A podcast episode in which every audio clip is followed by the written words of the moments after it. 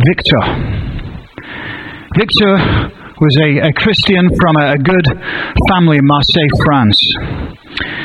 And what he used to do is he would visit the poor and the afflicted and provide for their needs, usually at night time, because it was still dangerous to be calling himself a Christian.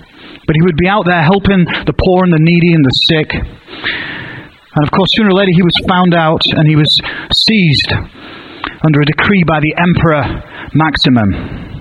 And he was bound and he was, he was dragged through the streets while much of the, the population, enraged by finding out he was a Christian, were, were making fun of him and shouting at him. But he refused to recant his faith. And so then he was put on a stretching rack, and they stretched him out and tortured him as his limbs were dislocated. And as the executioners grew tired of that, they threw him into a dungeon. While he was in prison in the dungeon, he converted his jailers. Alexander, Felician, and Longinus all gave their life to the Lord. The emperor got word of this and ordered their immediate execution, and the jailers were beheaded. Victor was then put on the rack once more and tortured even more, while being mercilessly beaten with batons. And again, he was thrown back into prison. A third time, he was asked to recant his faith, to denounce his Christianity. They brought a small altar, and he was commanded to offer incense up to a false god. And immediately, fired up with indignation, Victor took one of his feet and he kicked over both the idol and the altar. The emperor who was present at this was so enraged that he ordered immediately for Victor's foot to be cut off. He was then thrown into a mill and crushed to pieces with stones. That was just one example of one person, probably amongst hundreds or thousands of people I could have picked as an example of people who lost their lives for their faith in Jesus in the early centuries of the church. In fact, the immediate centuries after Jesus' death saw periods of intense persecution. It wasn't constant persecution, but there would be periods depending on the emperor and how disposed they were or favorable to this new Christian faith. Because after all, the way they saw it was the, the adherents of this fanatical new sect that called themselves Christians were strange, and they didn't fit in with the cultural norms. They worshipped an invisible God, which led people to call them atheists. How ironic. On top of that, they were rumored to be cannibals because they met in each other's homes and they ate and drank the body and blood of Jesus Christ. So the rumors were circulating that they were cannibals. And worst of all, this was really the greatest sin they could commit. They refused to call the emperor Lord and Savior. That was actually the popular term for the emperor back then was Lord and Savior, and emperor worship was very, very common, especially in the time that the letter of Philippians was written. The early church father Tertullian said, The blood of the martyrs is the seed of the church. That's a pretty profound statement when you think about it. Because what he's saying is, it was the sacrifice of these people in the church and the blood that they shed that actually helped the church grow and sprout. And despite the early persecution of the church, despite the fact that all of Jesus' disciples, bar perhaps the Apostle John, were killed for their faith, the church grew and grew and grew until 2,000 years later, there are over 2.2 billion people on planet Earth who claim to be Christians. Think about that. It started off with the disciples, 120 people after Jesus' death gathered in a room, and now there are 2.2 billion Christians on this planet. What can we put that down to? How does that happen? It would not seem likely. With all the odds against Christianity flourishing, with all the efforts to put it down, to, to quench it, to get rid of this pesky group of Christians, well, I put it down to the power of God and I put it down to what I like to call the relentless gospel. That's the title of our sermon today, The Relentless Gospel, because I believe there is something relentless about the message of the gospel that can never be stopped, despite people's best efforts.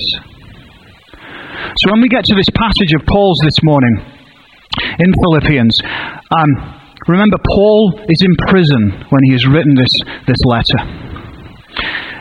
And he starts, this whole passage, he uses the phrase in chains. I'm in chains. Because I'm in chains. He uses that phrase three times just in this short passage we read this morning. And I think what he's doing is he's trying to make clear that while he's imprisoned, he has used his circumstances to spread the gospel. I mean, he says, Look, because of me being in prison, guess what I've been able to do? I've been able to speak to the, to the guards, the Praetorian guards. We don't know if they came to Christ because uh, the scripture doesn't explicitly say that, but nonetheless, they know why he's in jail. It's because of Jesus Christ. And that's bound to have impacted them. And what Paul is saying is that all that has happened to him has actually helped the cause of the gospel. They've tried to imprison him to stop him spreading the gospel, but actually the gospel has been advanced rather than hindered by his imprisonment. I just, I just love the way God works because it's so counter to what we normally expect. What, there's, there's a paradox here that lies with the gospel. I believe we have a God of paradox. There's so many things God does that we would think were backwards that work. The cross is one paradox. That's a sermon for another day. But the paradox of the gospel. Why is it a paradox? Well, you see, human circumstances ultimately lie in God's hands. Okay? God, God's in control of everything. If we believe God is God and He is sovereign, then there's nothing outside of His power and His control. And so our circumstances lie in God's control. We like to think we're in control of our lives, don't we? We like to think that um, we are the masters of our own fate and our destiny. But you know, ask anybody who's had a heart attack, ask anybody who's had a stroke. Ask anybody who's been uh, diagnosed with a serious illness if we're in control all the time. And I think they'll tell you pretty quickly no, we're not. There are circumstances that we cannot control. But ultimately, God is in control. And the way God works is He uses our circumstances, good circumstances, medium circumstances, bad circumstances, to advance the gospel. And so God works not merely in spite of, but through adverse circumstances. In a sense, adversity is God's playground. God's like, You want to give me some adversity? I can turn that around in a heartbeat. And for those of you who were here last week, we had Teen Challenge with us, and they shared some powerful, powerful testimonies. But I don't know if you remember, there was one of the guys, Ian, who sort of spearheads uh, Teen Challenge Boston. He said a very profound thing. He said that, um, I'm trying to think of the way he's along the lines that he said, uh, despair is a magnet for God. He said, despair is a magnet for God. God is a, a magnet towards despair. And I can, I can speak to that personally because um, some of the lowest valleys in my life have been the highest peaks in my relationship with God. Let me say that again. Some of the lowest valleys in my life have been some of the highest peaks in my relationship with God. If you've been at a place of desperation, of hitting rock bottom, don't you find that there is a sweet time with the Lord where you are just reaching out?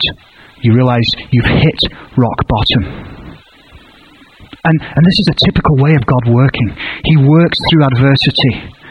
And when we hit rock bottom, you know what happens? Then the Lord says, okay, guess what? Now I can take over.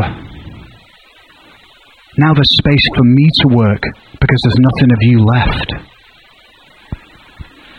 You know, many of us are, are fond of saying, God never gives you more than you can handle. You ever heard somebody say that? Maybe you've said it yourself, right? You know, you're going through something. Well, I know God never gives us more than we can handle. And we kind of say like that, don't we, as well? It's just, well, I know He never gives us more than we can handle. But you know what? Strictly speaking, that's not true at all. In fact, it's actually completely antithetical to the message of the gospel. Ooh, don't worry, you haven't committed blasphemy or anything like that.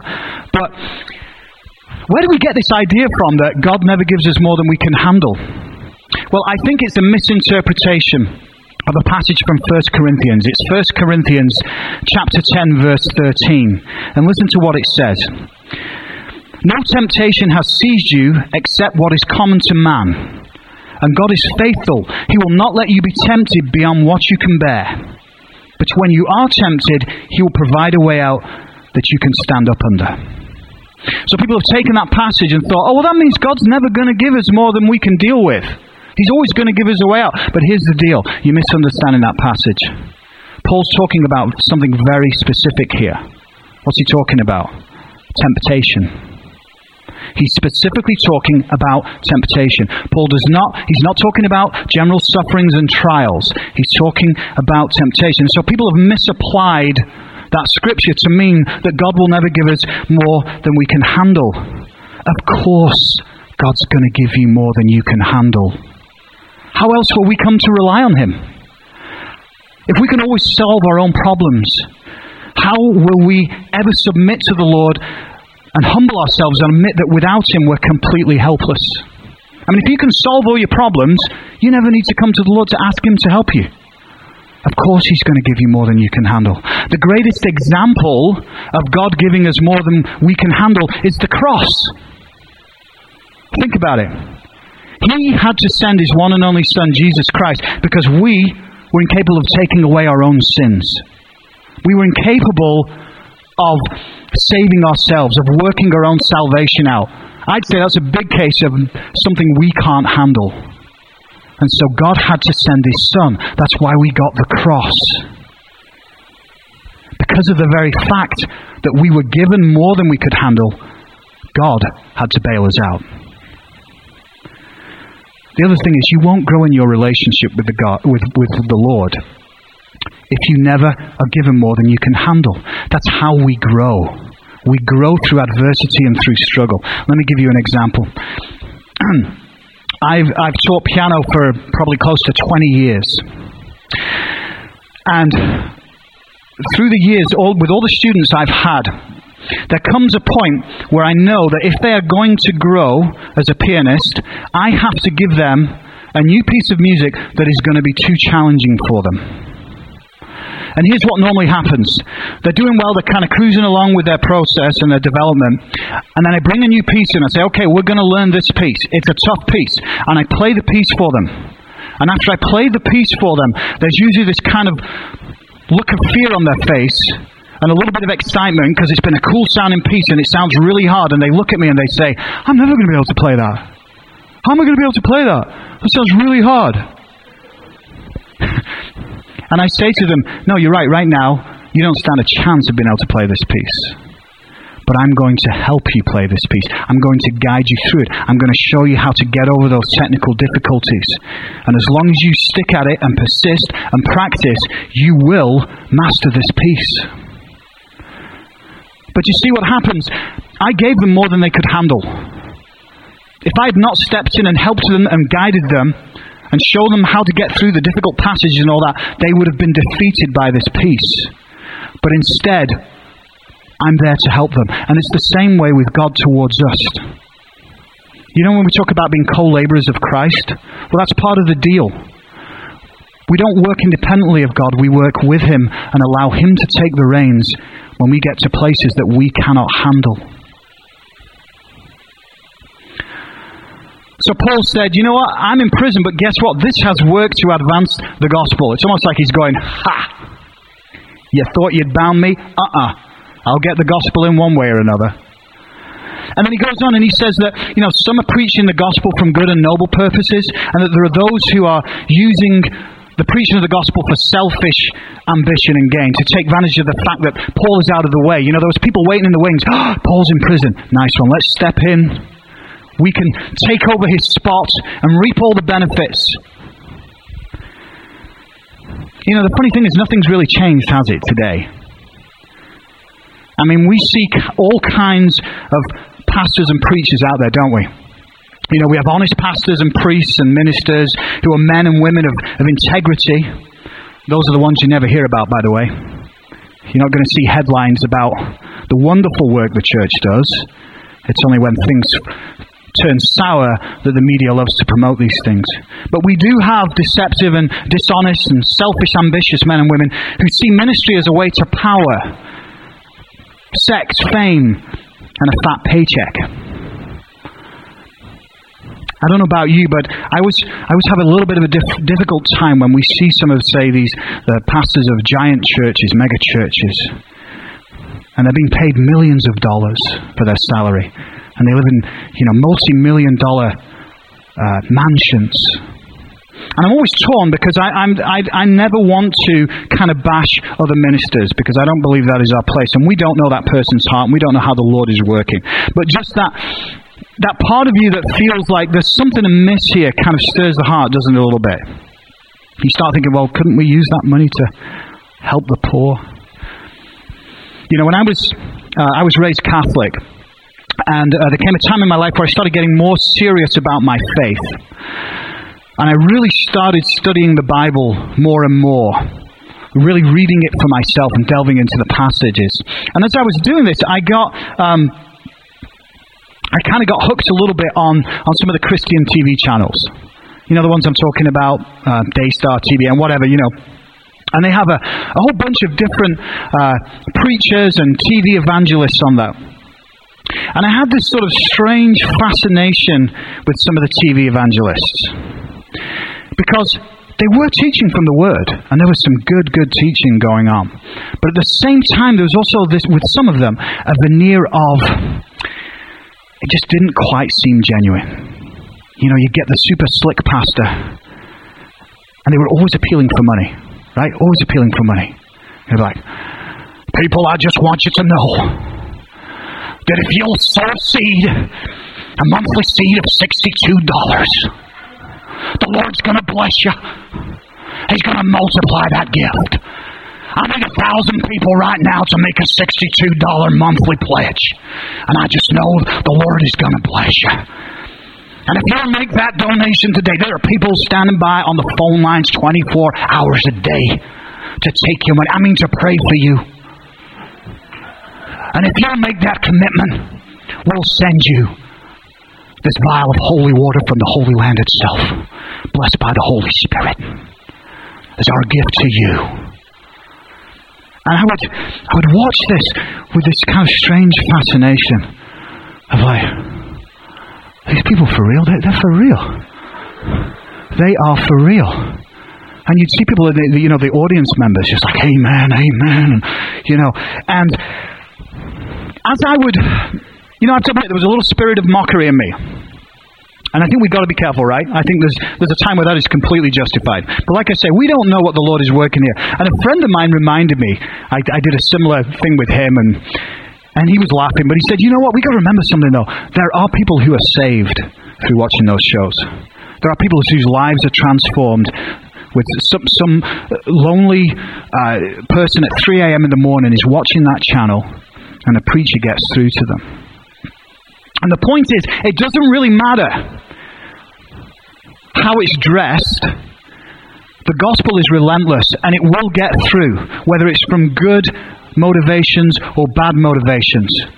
And, you know, in a sense, and what does Paul say here when he's talking about this? He says, nah, what does it matter? The important thing is that in every way, whether from false motives or true, Christ is preached. So Paul's saying, look, I, all I care about is the gospel, and I don't care how it gets out. Now, that doesn't mean that we condone fake preachers, okay? It doesn't mean we say, well, you know what, whatever, whatever, if they're not a genuine man or woman of God, but, you know, whatever, the, the gospel is getting out. But you know what, it does show us this. The gospel is the most powerful message the world has. Let me say that again. The gospel is the most powerful message the world has. What, is, what does the word gospel mean? Well, it's interesting. It's, it's actually from an old Saxon phrase, good spell. The first word, God, G O D, not big capital G, but small God, in, in Old English meant good. And spell, the word spell, was the word for story. And that's where we get the word gospel from. God's spell, good story. But it is the most powerful message the world has. You know, there's a reason why we love stories and epics like Lord of the Rings, the Harry Potter series, Snape, the Chronicles of Narnia, the endless superhero movies, Star Wars. Why do we love those stories, those epics so much? Well, it's because they speak a deeper truth and yearning to us. They speak a deeper truth and yearning to us. When we, when we watch those movies, we're like, yes, there's something so amazing about this. But you know what? They're a pale imitation of the one true and real story the gospel. That's really the only story that matters. You know, the gospel is a message that many have tried to crush and erase. If you look back over church history, there have been so many attempts to snuff out the message of Jesus Christ, and they have all failed. Communism is a prime, prime example of this. The communist regime tried to obliterate not only Christianity, but any sense of religion from the state. And as we speak, going on right now in China, is a renewed persecution of the Christians there. There is a crackdown on the house churches. People are being arrested, thrown in jail. They're seizing Bibles that are deemed illegal. And they're actually, right now, in the process, the government is in the process of rewriting the Bible in China so that it fits the communist ideology. And yet, guess what? Christianity is flourishing in China. China is set to be the largest Christian nation in the world by 2030. That's 12 years away, folks.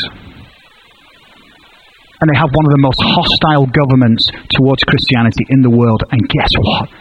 The relentless gospel will not be boxed in.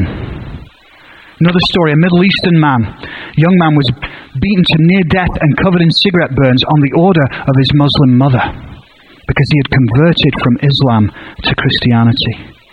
He'd been able to find work in his home country in the Middle East, and he'd been relying on his parents to pay for his apartment and other living expenses. And following his conversion, his mother came to him with a checkbook in one hand and a burial linen shroud in the other. And she said to him, You must choose between the two.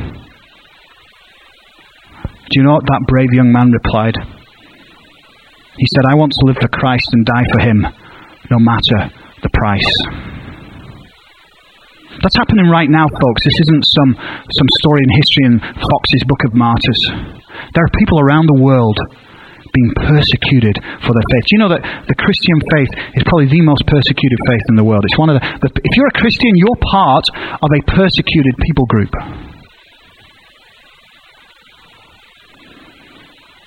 And again, here's where we find the paradox of the gospel.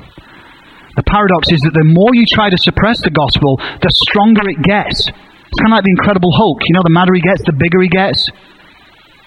The harder you try to suppress it, the more powerful the gospel becomes. I found a pretty interesting example of this. You know, we were just I just mentioned Star Wars. Well, I thought there was a very interesting sort of parallel example of this to be found in. Do you remember the, the original Star Wars movie? Episode 4, A New Hope. I think still the best. You know, the first three, A New Hope, Empire Strikes Back, Return of the Jedi, definitely still the best of the three Star Wars movies. But there is, there is a powerful scene in that Episode 4 where Obi Wan Kenobi has got onto the Death Star and he confronts Darth Vader right? And you remember, if you remember the story, Darth Vader was used to be Obi Wan Kenobi's student, and then he, he turned to the dark side. But Obi Wan has has met with Darth Vader, and they're about to, kind of duel it to the death, if you like. So I. Uh, I thought this would be a great example and time for me to be able to share with you my well famed Darth Vader impression. Uh, I mean, because I want to, I want to live out the scene so you can really feel the impact of, of where I'm going here. So, to help with the impression, I, uh, I need the aid of a Pringles packet, and uh, it was a sacrifice, but I had to eat all the Pringles to to use, so I could use it for this illustration. So I, you know, yes, I, it, it was a sacrifice, but like I said, you know, anything for the church. So Darth Vader is kind of he's perusing the the uh, the um, the Death Star, right? And you know, you kind of hear this.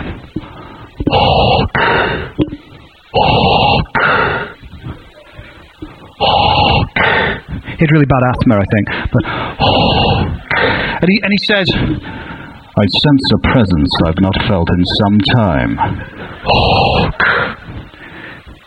And then Obi Wan confronts him and Darth Vader, very encouraging guy, he says, Hawk, Your powers are weak, old man. Hawk.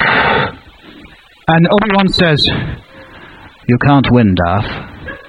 If you strike me down, I shall become more powerful than you can possibly imagine. And then what happens? Luke and Han Solo and those guys, they're kind of running around trying to escape the the the, uh, the Death Star. And Luke's kind of, and he suddenly he spots Obi Wan and Darth Vader, and they're kind of facing each other like this with the, and they're going at it with the lightsabers, right? And then Obi Wan sees Luke, and he stops and he just draws the lightsaber into himself like that. And then, of course, Darth Vader whoosh, strikes Obi Wan, and you know he kind of remember that scene. His, his kind of his cloak just disappears, and there's like nothing there, and you know, and Luke's like, no, right?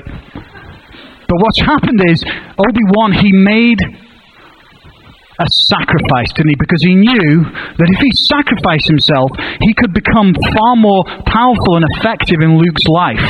Because now he would be you know, become part of the force and he'd be able to speak to Luke all the time. He wouldn't be limited by time and space.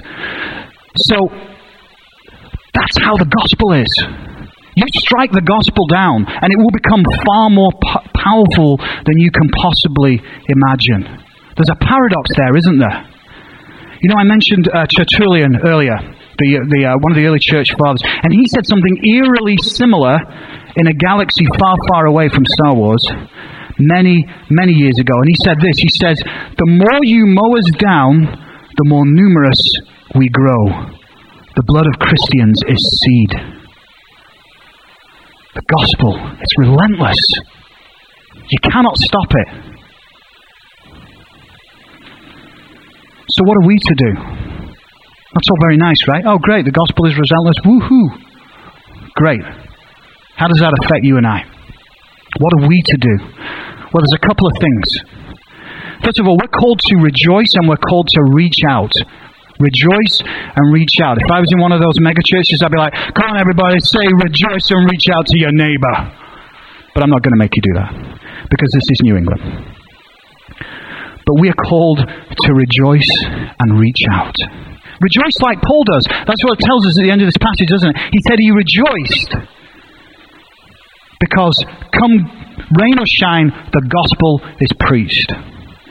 We should rejoice too because we're part of the gospel story. Each and every one of you, if you've put your faith and trust and life in the hands of Jesus Christ, you are part of the gospel story.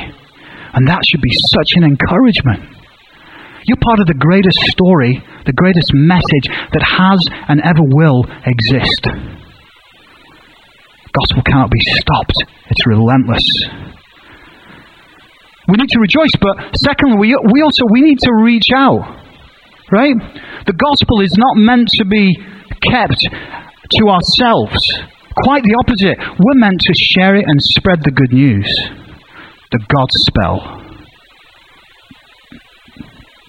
You know, there, um, there are many people and movements out there right now that believe they have a crucial message for this country right? That the world or this country needs to hear, right? We've got the hashtag Me Too, we've got the hashtag Black Lives, Blue Lives, All Lives Matter. We've got hashtag Stop Trump, hashtag Make America Great Again, hashtag Back Brett, hashtag I Believe Christine Blasey Ford. The list goes on. And the passion on both sides of the aisle, wherever you, wherever you land, is powerful. But let me ask you this. If we can all be so passionate and vocal about those issues and choose your poison, Why can't we be that passionate about the gospel? Because I'm sorry, but as, as important as all those, those movements and those messages might be, all those movements and causes are products of the time and culture we live in right now. The gospel is timeless, it transcends all cultures and is for all huma- uh, humanity. That's what we should be shouting from the rooftops about. That's what we, you know what we should be getting enraged about? That more people aren't being saved. That more people aren't coming to the saving grace of Jesus Christ. So we need to reach out. Paul was in prison and he still managed to preach and share the gospel. Victor, the man we talked about at the beginning, he still managed to reach out to the jailers.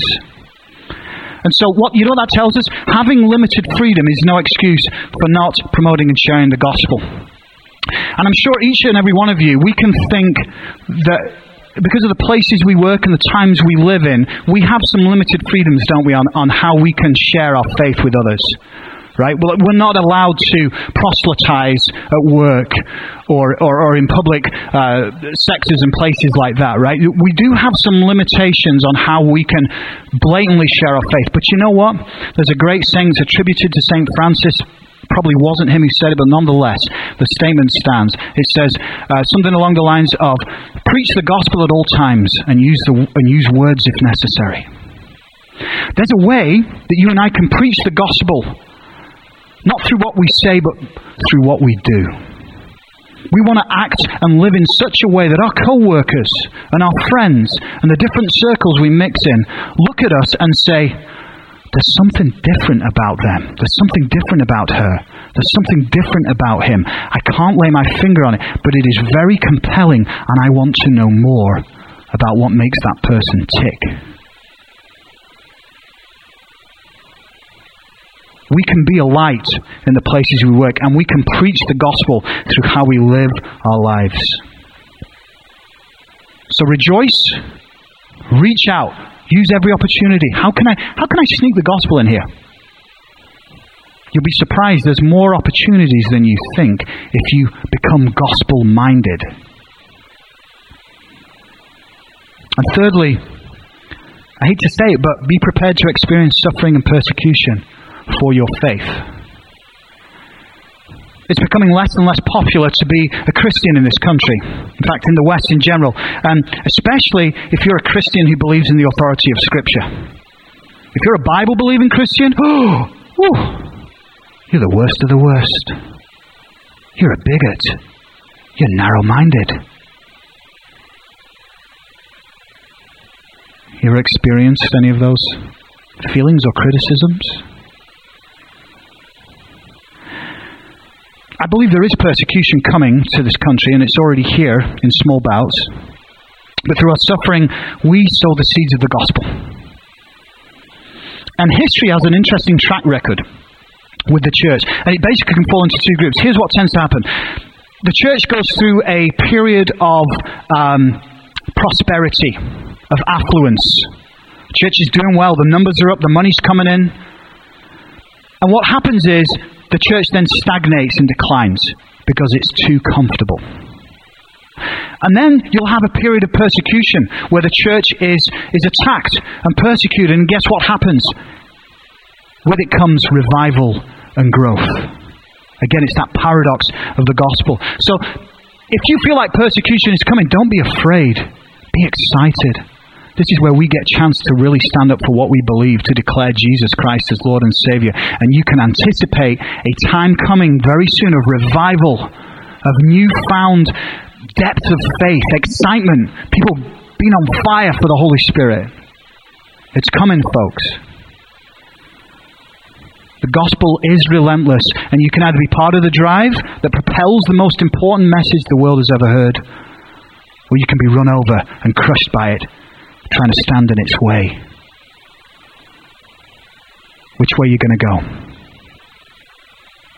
Let's pray. Father, we thank you that um, despite humankind's best efforts, your message will not be stopped. We thank you, Lord, that you, you sent us your Son, your one and only Son, Lord, that whoever might believe will not perish but will have eternal life. That's how much you loved the world, Lord. And we thank you that you sent your Son to do what we could not do, to do what we couldn't handle. It's because you love us so much. And I ask, Lord, that as we go forth today and every day, would you, would you show us how we can share that exciting news with our co-workers, with our family, with our friends? Give us courage, Lord. Give us boldness. We can be so passionate about so many other things. Why can't we be passionate about the only thing that really matters? Would you give us a new passion, Lord, for your gospel? Give us that courage. I pray, Lord, you would, you would just um, fill us up with that right now as I prayed. Each and every person sitting in the pews this morning, Lord, would they walk out of here feeling empowered, feeling boldened, feeling on fire for you, Jesus. We praise you. We give you thanks. And we ask this all through your Son, Jesus Christ.